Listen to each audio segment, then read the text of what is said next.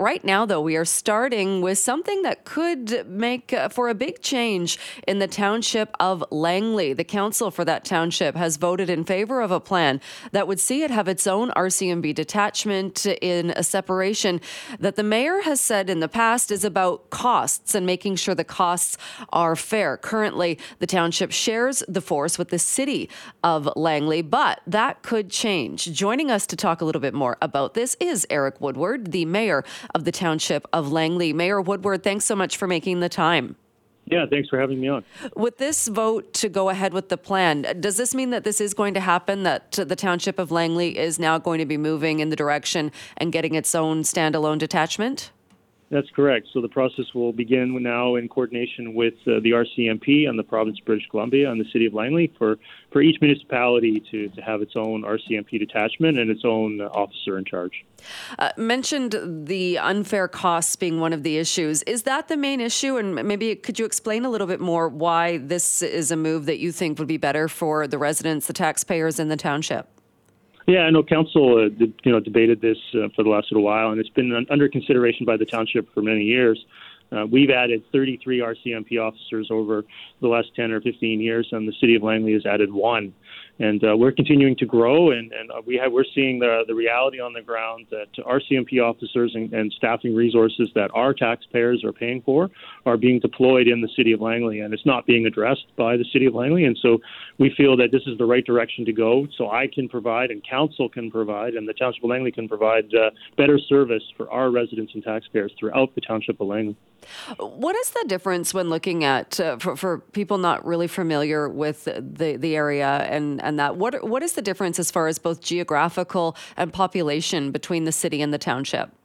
Yeah, the township is five times the population and 30 times the geographic size of the city of Langley. So we face a number of different challenges that. Uh, you know, the city of Langley doesn't, and we need to see, you know, greater policing resources throughout our community, from Aldergrove to Brookswood to Walnut Grove, and in our rural areas and you know focused on property crime and other issues that we would want them to focus on. And and uh, a lot of those resources are in the city of Langley. We're we're dealing with rapid growth uh, far beyond the city. And you know by 2040 uh, we'll be at about 220,000 and they'll be at about 40,000 so we're very different municipalities growing at very different rates. And feel that this is a direction that we need to go for the long-term future of our community have there been times then or incidents that you know of when there has been something happening in the township of Langley that requires an RCMP response, and that response has been delayed because RCMP are deployed in the city?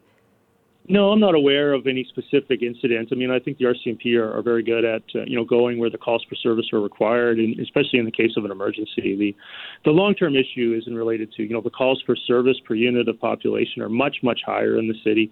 Uh, investigation quantity per officer load in the city is much much higher, and and for us to increase service levels and policing in the township is very challenging. We could add more RCMP officers indefinitely, but they continue to be deployed disproportionately uh, in another municipality that isn't staffing up the way we are. What kind of a response have you had from the council and the mayor in the city? Uh, well, we, you know, we've paid it, you know, talked to him a few times about it. So myself, he and I have met on it uh, right after the election last year, and gave him a heads up that we were seriously considering this. And you know, he he has said publicly that they have the resources to to create their own detachments, and they're not too concerned about it. And we, we took him at his word. Uh, so they would have a detachment then, effectively, like you said, if their population is around 40,000, um, a much smaller detachment. Yeah, well, they're currently at around 27,000. That, that, that would be their number by 2040, mm. uh, where our population is expected to go much higher. So today, uh, we're five times the population at about 150 to, to 27, 28. And so uh, they are going to, to, have to set up and, and have a detachment uh, for their urban core of about 10 square kilometers. And, and then I think that ultimately their policing uh, will be better as well. They'll be focused on their issues and uh, their community, and we'll have our detachment focused on ours, just like it is in almost every municipality throughout the province.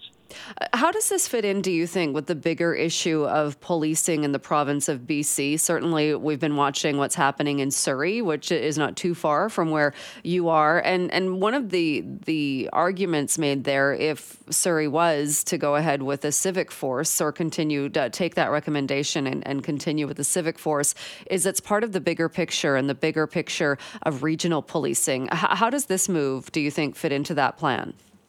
I don't think it's. I think there's two separate issues entirely. Uh, the, the Township of Langley Council, you know, has made it very clear that uh, we are not considering and have no interest in considering a civic police force. Uh, we are happy with the RCMP, and we'll be staying with the RCMP. Uh, the you know the the controversies that are continuing in Surrey uh, really aren't related.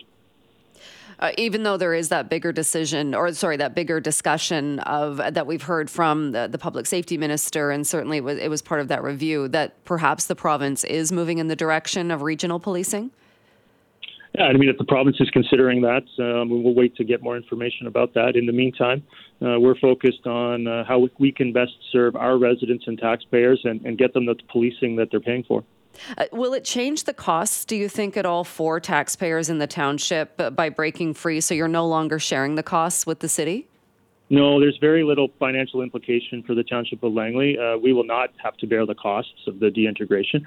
Uh, we will have a, a, an asset that we share ownership with in the city that we have the contractual right to terminate, and we'll be proceeding with that process. So once we get through that, and we buy out the city from some capital assets, uh, it, it, will not it will not impact us whatsoever.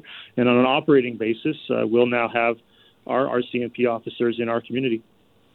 Uh, would it still be called the Langley RCMP, or have you gone that far to, to figure out what the, the new name would be so people would know the difference that this is now RCMP only for the township, not for both the township and the city of Langley?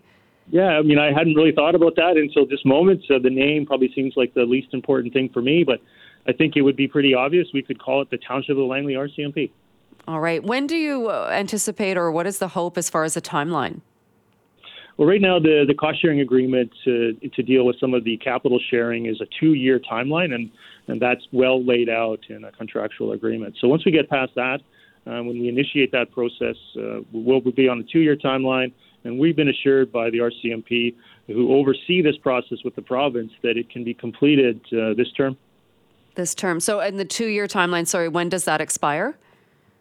Uh, well, the two-year term the timeline is uh, is a cost-sharing agreement that was formed uh, in the 1980s between the city of Langley and the township, and it anticipated at some point that this would be contemplated, and it's very laid out how the capital will be distributed, and, and once we proceed with that, uh, that's a two-year timeline, and then that will run concurrently with the deintegration process.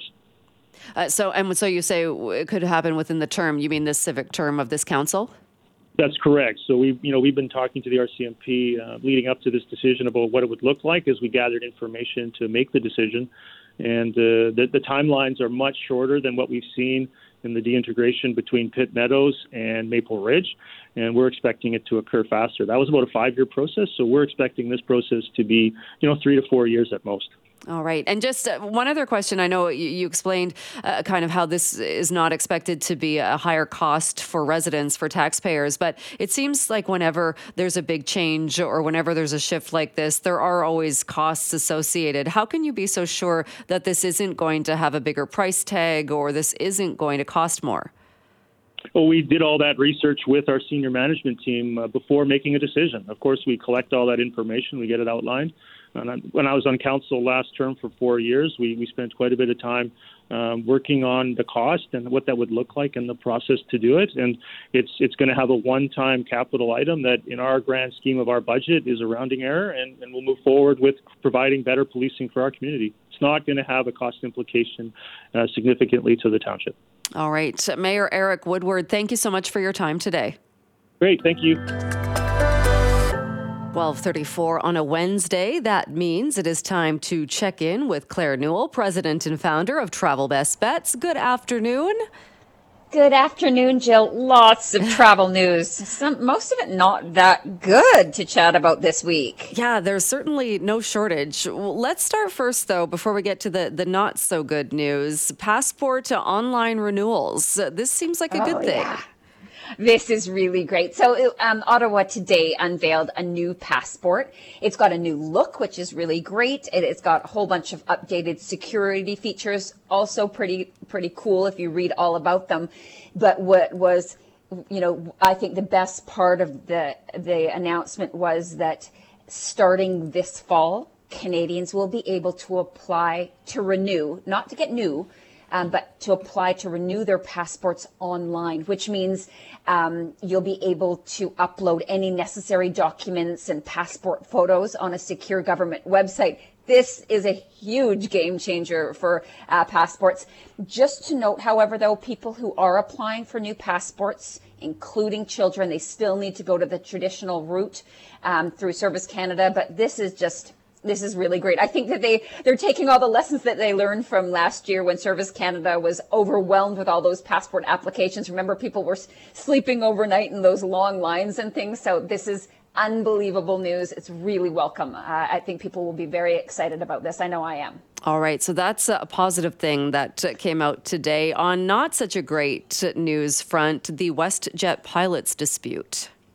Yeah, this is really the kind of the thing that's weighing on the travel industry at the moment here in Canada. And for those who who haven't been following it, uh, if you're not holding a ticket on WestJet, you may have not even been paying attention. But right now, the pilots are in a, and the and the airline are in a cooling off period, and that is in place until this Saturday, which is the 13th of May. At that point, if there is no agreement in place, the union can actually um, they can put a issue basically a, a 72 hour strike notice. And what that means is that a strike could happen as early as May the 17th.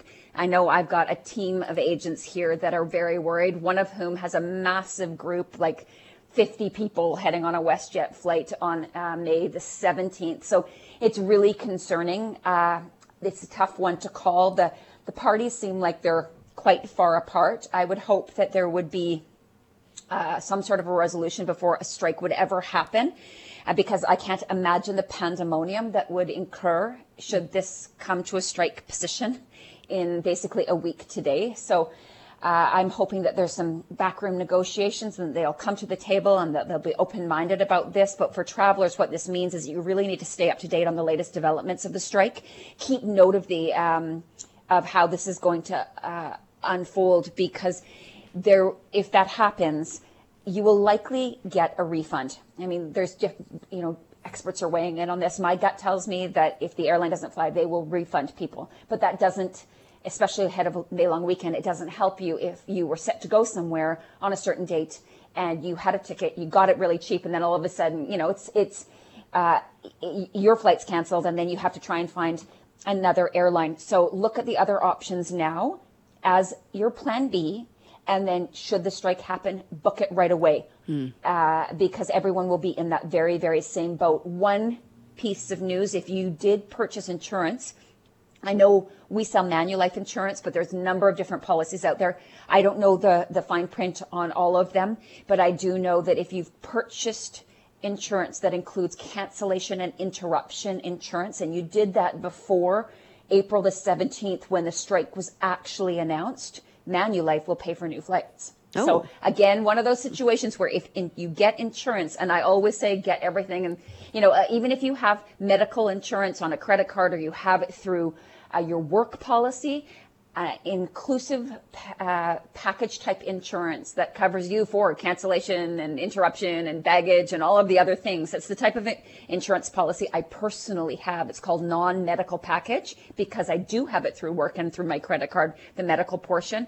Um, it just kind of it, it eases your mind, and this is where it comes into play. All right, so we will be watching uh, to see what happens there in the next few days for sure. Uh, let's talk a little bit more uh, bigger ties, stronger ties between Air Canada and Virgin Australia. Yeah, so if anyone has been um, planning a trip to Australia, or it's on your bucket list, and you are also like an Aeroplan member, or you have loyalty points or a, a, a status with Air Canada, this is a great relationship because um, it's been in place since 2017, and what you're able to do is you can book uh, a flight to on say on Air Canada to the, the likes of where they're going Sydney, Brisbane, Melbourne, but you can do all the internal flights in in Australia with Virgin Australia and it can all be on one ticket, which is really nice because what that means is you'll allow you can connect through that all of that without having to change, you know, grab your bags and check in with the other airline. It just, the check in process is seamless, the boarding is seamless, and the baggage transfer right through the entire journey. So for those who are planning a trip to Australia, that would be something to keep in mind just to keep things very seamless. All right. So that is uh, some good news. We're also seeing a very busy uh, travel season when it comes to people heading to Europe. Okay, geez. First of all, I thought Europe was busy last year, and it was busy. We saw all of these airports trying to cap the amounts of flights going in and out, and um, struggling because they of staff shortages and things. But uh, a study was done by Allianz Partners, and they are expecting Europe, the interest in travel to Europe, to rise 55% this summer. So it's hmm. going to be crowded. It's also going to be really hot. Like I worry because Spain, I think it was uh, like a week or 10 days ago, hit 38.8 in certain parts. And that's only April. Yeah. So I do worry about the heat there. So just keep that in mind. Um, last the, last year, London was still kind of the number one place that people were heading to. It's still looking like it's the number one for this year. Uh, Paris and Dublin are second and third. Uh, Rome fourth, Reykjavik fifth, and then it's rounded out in the top ten by Edinburgh, which is Scotland, um, Athens, Amsterdam, Lisbon, and Milan nice places. Yes. Um, but, uh, you know, yeah, expect Europe to be a little more crowded and a little more expensive, unfortunately, because of that's a lot of demand. All right, uh, let's uh, come back to this neck of the woods, kind of, and Porter yeah. Airlines and some more services there. Yeah, and this is a service that's just been announced, uh, and it impacts people living here in uh, Vancouver and BC because it's a non-stop service between Vancouver and Ottawa. I know a lot of uh, parents who've got kids going to university, and it's way easier for their kids to fly into Ottawa on a nonstop. Um, and this will make it a little bit cheaper. So this route will begin on July the 26th, once uh, once daily, and the the flight times are great. Like it leaves at 7:45 in the morning and gets into Ottawa at 4 p.m. and on the return leaves at 6 p.m. gets back here about 7:40 p.m. So really nice times of the day. The the other nice thing about it is that Porter, um, with this service, will you'll be able to connect to other places seamlessly, and it just kind of works with their schedule. So places like Charlottetown, uh, Halifax, Moncton, New York City, uh, Toronto, Thunder Bay. And that's all through that nonstop to Ottawa, which makes some of those places a lot easier and more affordable to get to. All right, so that's Porter expanding. And also, if you are flying uh, in Pearson, we've talked a lot about the upgrades and some of the European airports mm-hmm. doing this, but some, uh, some upgrades at Pearson as well. Yeah, so uh, you may remember maybe about two weeks ago, YVR came out with their, um, the way that they're going to be enhancing just to basically make improvements ahead of the summertime travel rush. Uh, they uh, they released Vancouver's a couple of weeks ago. Toronto has just unveiled now. There's lots of digital upgrades. Um, they're increasing staff. They're increasing efficiency. They're modernizing um, by investing in technologies. A lot of the these things have already been put in place ahead of the summer rush, uh, but it's just going to mean that they're they're all trying to prevent the chaos that we heard of last summer. I mean, Toronto Pearson was like number one on the worst airports to go through last summer. So they have a lot of room for improvement. And I think that they're putting their money where their mouth is and trying to stay ahead of the summer travel rush, which is good news. All right. Uh, let's take a look at what's happening in the States as well. Uh, we know that uh, the president is talking about new rules when it comes to airline cancellations, and another big airline in the States also doing a lot of hiring. Yeah, so um, let's talk a little bit about uh, what the U.S. is looking to do. They're proposing new rules for airline cancellations and delays that would put it more in line with what Canada is actually doing. So if you are happening to be traveling within the U.S., and so many of us as Canadians do, they're working on new regulations that will require airlines to compensate passengers and cover their meals and hotel rooms if they're stranded for reasons that are within the airline's control. We already have that in place here. Um, as far as uh, United Airlines, they're actually they're on a massive hiring. Like it's a super aggressive plan, um, just for the immediate concerns that they have, because uh, as you know, many airlines and the whole travel industry is really suffering as far as staff shortages. But they're also planning for years ahead. So so far, United has hired more than 7,000 people this year. Hmm. So that's since January, and they have a target of 15,000 hires, and that's across all positions. So it'll be to fill new, it'll be to replace retiring, um, and any departing staff. So, and it's all of their uh, the, the the jobs that fall under their umbrella, uh, with a huge, of course, focus on pilots, 2,300 pilots um, that they're needing. So they've already hired so far about 800 pilots. I worry about the uh, how many from WestJet are going over there because the uh, the U.S. airlines have actually really increased their pay across all of. I mean, I know it's a different market, but it's not that far to go for more money. It's like why teachers leave certain provinces and go across.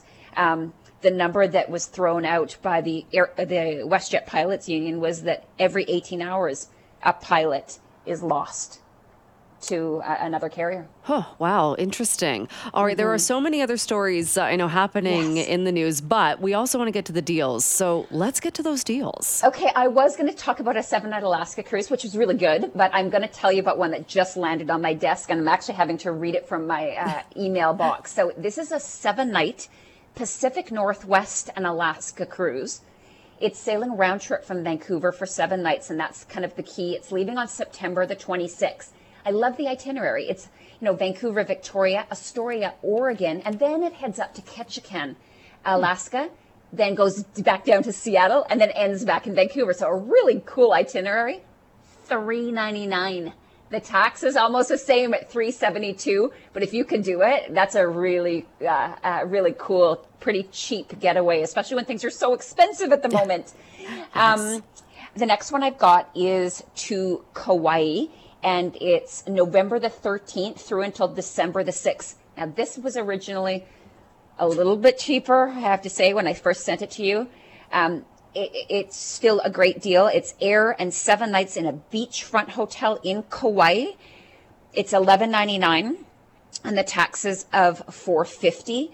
Um, but keep in mind, I am seeing prices change all the time right now. So if you're hearing one that you can live with, buy it because things are going up so, so fast. Um, the, the next one I've got is um, the Costa del Sol region in southern Spain. The, I have to tell you, snowbirds are booking ahead. And so uh, space is limited. There were originally three dates on this. There's now only one left, October the 18th. This is airfare, 20 nights in a suite with kitchenette and the transfers. So including the air in almost three weeks, 1679 the taxes of 873 they're really high to europe um, the taxes at the moment but a really good deal if you're a snowbird probably the cheapest i'm seeing including air at the moment all right and you've got one last one this one's a pretty big one for people as well I did. I'm glad we have room for it um, because what I'm seeing is a lot of people who are seeing the prices right now for summer and things and saying, wow, it's really expensive, but they're looking at their fall. So the Riviera Maya for fall between November 2nd and December 14th. So before that, you know, spike for the holidays, airfare and seven nights in a four star beachfront all inclusive resort.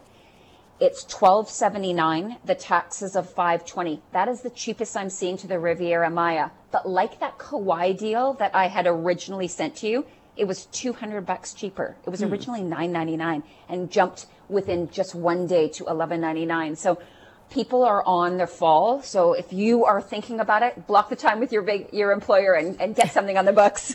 All right. That is good advice. Claire, thank you so much. Thanks, Jill. Talk to you next week. We are talking about transit, more specifically transit funding. And this is something that is going to be the focus when the Mayor's Council heads to Ottawa next week to try and fast track that federal transit funding. Joining the show now to talk a bit more about what this might look like is Linda Buchanan, the Mayor of the City of North Vancouver. Mayor Buchanan, great to have you back on the show. Thanks so much, Jill, for having me. What specifically is the Mayor's Council going to be asking for? So we're headed off to Ottawa as a delegation, and really um, we're kind of looking at. Um, we want to kind of three three kind of areas. We have growing pressures uh, in the Metro Vancouver area. We're growing faster than ever, and our transit system has not really kept pace. So we really struggled to keep up with our forecasted population growth um, if we don't act now, given uh, the change in immigration numbers that we're seeing coming um, from Ottawa or from the federal government. And we want to really make sure that we are going to be providing access for everyone across the region. So making sure that uh, that we can support growth and affordability and and um, do our part around climate action.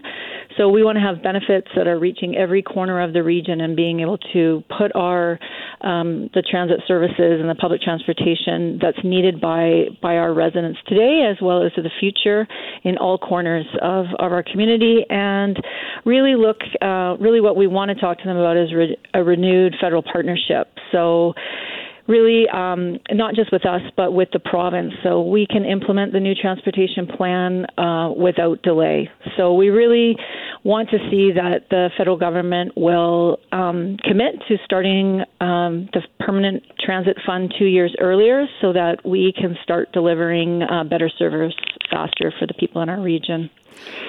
And how do you make the pitch in a way that, I mean, I'm sure other cities are also hoping for more transit money and would have similar requests to the, the federal government. How do you make it in a way that they look at the Metro Vancouver region and agree to it? Well, I think uh, to your point, I think all um, all major cities uh, across Canada are, are are struggling in terms of ex- expanding their public transportation service. So I think what we're proposing really benefits everybody. So really, our pitch, um, which is specific to our region, but at the end of the day, having them, you know, again commit to perhaps or commit to um, giving us the permanent transit funding two years early will help everyone. So really, it's it's uh, a call to not just our region but across the country that we need to have a more serious conversation and commitment in terms of how we're going to fund expansion across the country and provide the public transportation system that all people need, not just in our region but in other parts of the country. And when you look at the plan that is in place, uh, Transport 2050, uh, as you've touched on, the the 21 billion dollar plan, is that dependent on trips like this and meetings like this and them being successful in getting that funding fast tracked? Well, it definitely, we you know we have ten year priorities. The Transport 2050 is a is a long term plan, but we the Mayor's Council has our ten year visions, and certainly this funding being you know getting this funding tra- fast tracked in terms of the permanent funding helps us to start delivering the service and expanding it out faster um, than if we had to wait till 2026 when they're proposing to to start implementing it. Um, it's going to be difficult for us to be able to expand beyond what we currently have um, without it. Um, and I think you know when we looked at when we started planning for Transport 2050, we had population numbers based at um, you know based on what the planning cycle was looking like in 2020. But as we've seen recently uh, from the federal government, is a fast tracking in terms of bumping up those immigration numbers. And so, you know, our message is really like any, um, you know, core service that we have. This public transportation is a core service that we need to be delivering to our residents, and so we need that commitment for them in order to be able to te- technically connect the dots in terms of welcoming new people into our region, which and to the country, which we love to see. But we also need to make sure that we have the infrastructure in place to to support the people. And I would imagine that that's a key argument to, because, on the one hand, like you said, okay, the immigration numbers are being bumped up. There are going to be more people, presumably, taking advantage of that and coming to Canada. If the federal government is doing that and opening the doors, do they also not have some responsibility to make sure, like you said, that the infrastructure is there and it, it's uh, available so people can actually get around once they get here? Well, I think short answer would be yes. we believe that uh, that is actually a commitment, and we we do have to make sure that you know we're we're providing the services that that people need. And again, we welcome people uh, into the region. It's been it's absolutely imperative and critical for us to be able to be moving forward as a region and our the economy of of our region and the country. But we do need to have the, the pieces in place that supports that growth. And public transportation is absolutely absolutely critical, and and and is why, which is why we're we're going to Ottawa to to make that case. Uh, does it go hand in hand though as well with we've talked a lot about housing and I know this is one part of it the the transportation part and the transit part but are there not also concerns that yes uh, these numbers are coming and we're going to see this rapid growth but but and again we need transit but what about how does housing fit into this as well well, housing is another key piece. So, you know, from my perspective, with my mayor hat on, housing is absolutely critical to, to this piece as well. And so, if we're again welcoming uh, people into um, welcoming people to, to Canada and to our communities, then we need to have core infrastructure. And housing is related to transportation. And our investment in, in the public transportation is along frequent transit corridors where we will be putting, you know, most of our growth. And so they, you know, land use and transportation planning go hand in hand. So it's it's another piece, but it's also another critical piece. Are there certain projects, and I know this is part of the longer plan, the 10 year plan, and, and, the plan beyond that, but are there certain projects? I know you've talked about a third crossing linking uh, the, the, North Shore, but are there pr- projects that you think are at the top of this list? Well, I think at the end of the day, I mean, we have we have the ten-year priorities, and I think uh, this mayor's council is very committed to making sure that, you know, uh, some of our larger projects like the Broad Rapid Transit, uh, UBCA, Gondola, etc., Gondola, SFU, etc. Those are major projects, and they take a very, very long time.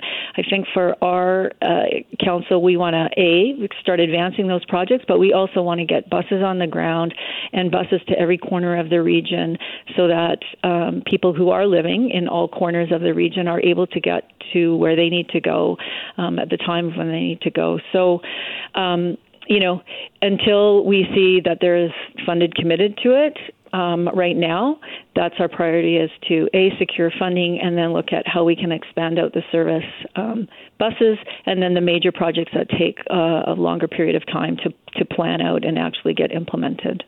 And I know you touched on this as well as far as the timing, but how big of a difference does it make? So, this was a, a permanent transit fund that was announced a couple of years ago in 2021.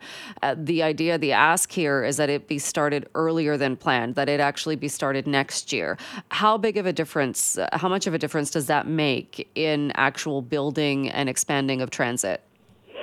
Uh, it, it, would be significant. So, TransLink has already allocated all of the existing federal infrastructure funding to, to current projects. So, that w- with with not receiving any extra funding until 2026, that leaves a three-year period um, with no federal funding, which would make it extremely difficult to to um, implement projects. So, you know, it makes sense for us to really, um, you know, we believe it makes sense to accelerate the delivery of the permanent transit funding.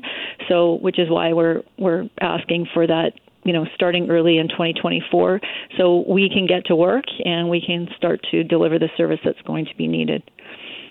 And uh, when you meet with the federal government, so then is it? I mean, it probably won't come as a huge surprise to the federal government that that this is what uh, transit or what Metro Vancouver mayors are asking for. Uh, what happens if they say no? We're sticking to the original schedule. Well, then you know, then we're back to um, like I said, we at this point that federal funding that we've already received has been fully exhausted, and so we're to then need to go back to the drawing board. I think what we're really looking for is a for that commitment, but then also you know coming to the table with ourselves and you know the provincial government and and really looking at how do we work collectively on on modernizing Canada's public transportation funding model. It's really outdated you know, we really need to have that predictable, permanent funding in place because these this kind of infrastructure that's that needs to be delivered takes a very long time to plan and actually implement. So to not have uh, sustainable funding makes that really difficult to plan, and so we always find that we're behind the eight ball. And uh, I think we're at a point in time where we need to know that we we can't really go backwards in terms of doing partial fixes. I think we we know that we have to do things differently uh, as we build communities and and look to uh, how we support people here who are here today, but also new people that are coming. And so we absolutely need to modernize how we're funding, delivering, and and getting the services out to, to people who who deserve to have it. All right. Well, we will wait and see what the response is to this uh, and with this campaign starting. Mayor Buchanan, thank you so much. Thank you so much for having me, Jill, and we'll look happy to following. Well, we'll look forward to following up with you uh, after next week. 135 on this uh, pretty sunny Wednesday afternoon. Thanks so much for being with us. So, we're going to talk now a little bit about the empty homes tax in Vancouver because the amount of the attack, uh, the tax, that is, the amount of that tax is now up for debate, something that Vancouver City Council is looking at. And Lisa Dominato is on the line now, an ABC Vancouver City Councilor. Councilor Dominato, thanks so much for taking some time. Hi, Jill. Thanks for having me on. Uh, I understand the discussion on this. So, this has been underway, but uh, there's a bit of a recess now. So, no decision at this point? Correct. Uh, we spent the morning uh, asking questions of staff and, and, moving a series of amendments and the staff recommendations, and we anticipate concluding this afternoon. All right. So take us back, though, a little bit. This is the empty homes tax. It was first established back in 2017. So, what is up for debate right now? Um, so, what's up for debate are, are, are, two things. One is around retaining uh, the 3% rate uh, that has been in place uh, for the last number of years and continuing that rate uh, on empty homes or homes that are deemed vacant. Uh, and then the other is a number of exemptions. And this is a, a, key part of the report, in fact, is about ensuring that the tax is fair uh, and that it's effective. And so some of those exemptions include um, if a property owner has applied for a building permit, a development permit, uh, a rezoning inquiry or application, um, that they won't be subject to the empty homes tax because in the past we found that sometimes our permits were delayed and so they were being taxed when they probably shouldn't have. Uh, it also includes an exemption for standing inventory, which is brand new built um, uh, homes, uh, for example, condos that haven't uh, haven't been put on the market yet, haven't been sold to an owner, uh, that those should be exempt, and that's uh, in line with what the province does with the speculation tax. And then uh, another example of an exemption is for um, having a second home for if you're using it because you need to be care in the care of medical treatment here in the Lower Mainland. So as you know. Uh, we a lot of our core health services through VGH, Children's Hospital, cancer care are in, in Metro Vancouver, and sometimes people need a, a second place uh, to stay when they or a family member are getting care. So those are some examples.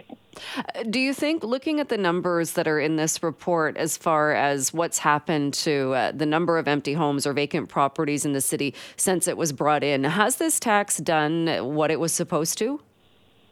I would say, on balance, it has. It has been effective in dealing with the, the rampant speculation that we saw a number of years ago.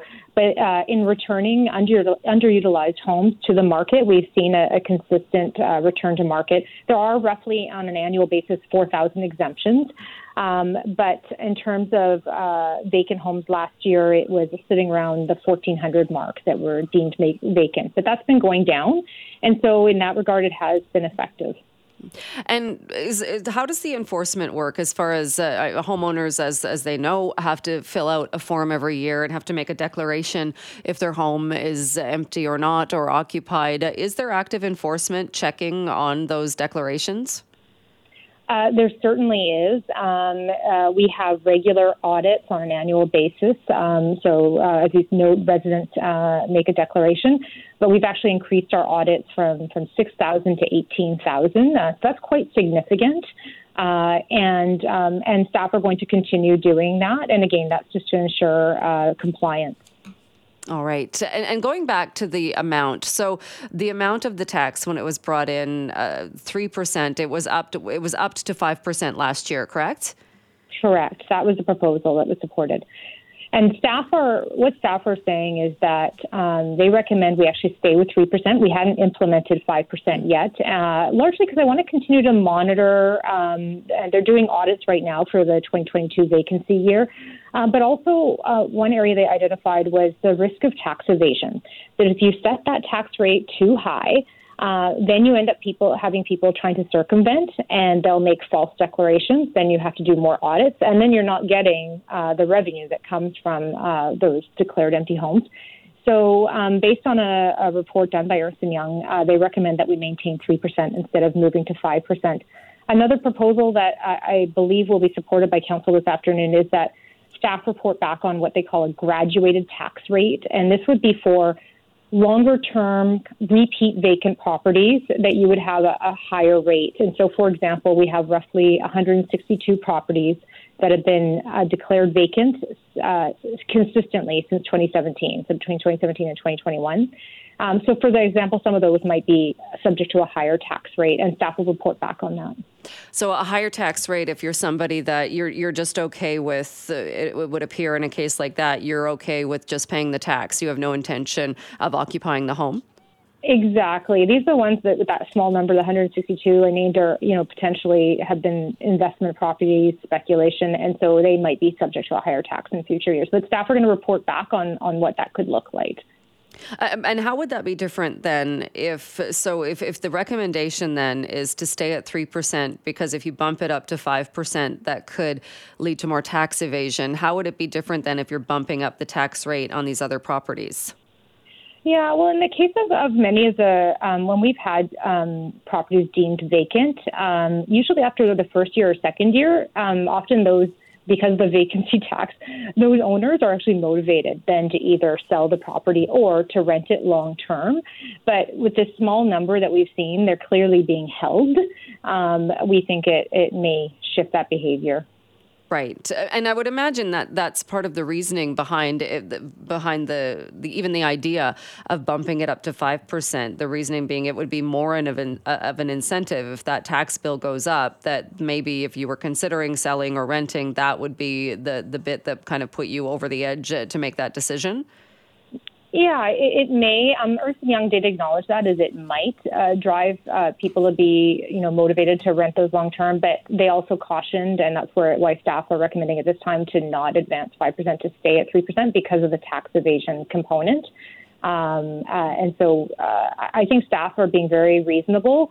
And again, uh, a key part of this report was really about dealing with um, addressing public concerns, residents uh, and, and the building community about the, having these appropriate exemptions in place so that because um, it was never intended to be punitive. It was intended to return housing to the market uh, for long-term homes for people who want to live and work in the city, uh, but not to penalize somebody who is actually living in their home or renting it long-term. Because some people, we heard a story from a woman today who said her her mother just missed uh, the declaration dates. So that's another one of the components of the report today is that we will extend the declaration deadline so people who maybe missed declaring in a previous year can still do so. Which makes a lot of sense because I've I've heard that too. That if you do miss the date and you're not doing anything, you're not trying to skirt around the the rules or anything. But if you just happen to miss the date, apparently it can be a bit of a bureaucratic nightmare to fix that. Absolutely. And it was really common when I was first elected in 2018, because that was the year after it had been implemented. A number of people didn't know it had been been put in place, or they were out of town, they were traveling, um, maybe they lived in a different location but rented out their property full time but didn't get the notice. And so it, it gives people an off ramp to say, I'm sorry, I made a mistake. I didn't declare. I want to declare. I'll give you the evidence that I either lived in the home or uh, I've had it rented long term. Um, and so that it's just a more flexibility uh, and fairness. Right. Uh, you mentioned some of the exemptions as well. Do you think that this is the kind of policy that really should also be open to individual scenarios? In that that the tax came in, we have heard uh, from people too, not a lot, but we have heard from people that in some cases maybe they snowbird in the United States, uh, maybe you're married to an American. It immediately put them in the situation where they were deemed a satellite family, even though the one individual was here living in the home for half the year. And it didn't really fit into any of the boxes on the form? Does it need to be more open to people making their individual cases? Yeah, well, I, I think um, the the current tax does try to address some of those different scenarios through the series of exemptions, and we're increasing the number of them. We did, but we also have an appeal process, uh, and so we did hear from a gentleman today who spoke in council about his experience where he had occupied the home for five months, and his daughter had also occupied it for three months, so a total of eight months And um, so he appealed, and he won that appeal, and he, uh, the funds were returned to him in that instance because that met the threshold of at least six months occupancy. So I, I, I think there is some sensitivity, and that's why we built in the appeal process to recognize there are unique circumstances. And where does the money go? The the money that's collected by the empty homes tax. What is it used for? Um, it is uh, focused primarily on affordable housing initiatives. So the Vancouver Charter actually is very clear that the funds can only be used for affordable housing initiatives, nothing more. It can't go into general revenue. Uh, and so uh, one of the areas that we've focused those resources has been in some grants uh, that have gone to uh, non-market, non-profit housing initiatives. So, for example, we have a, a number of um, uh, some Indigenous-led housing initiatives some nonprofit housing for seniors. Uh, they've applied to that grant program, and we've allocated grants and support to, to those uh, housing developments to to address affordability and, and reduce their over, overall costs. Uh, one other thing that I noticed as well in in the Ernst and Young report that you talked about, so it and it looked at the the vacant properties and the reduction in that number uh, once this tax had been brought in. Uh, but I, th- I, think the report also uh, said that there was the potential that some of those drops may have also been related to the COVID nineteen pandemic. Do do you think those numbers perhaps are skewed by the pandemic? Yeah, it's certainly possible uh, because of the lack of mobility that we had over those couple of years, and, and that's actually um, noted by our staff is that they want to continue monitoring, complete their 2022 audits, um, and that's another reason they say for re- retaining the current tax rate is to see the impact of, of the pandemic. And uh, are you getting the sense then uh, with council? I, I, know there have been a lot of questions, and like you said, people have been addressing council on this, that this policy will be approved? Uh, I anticipate, based on um, all of the questions and, discussion uh, this morning, that uh, the staff recommendations will be passed with a few a few amendments, um, and so by and large they'll be adopted. All right, Councillor Lisa Dominato, thank you so much for your time and for joining us today. Yeah, thanks a lot, Jill.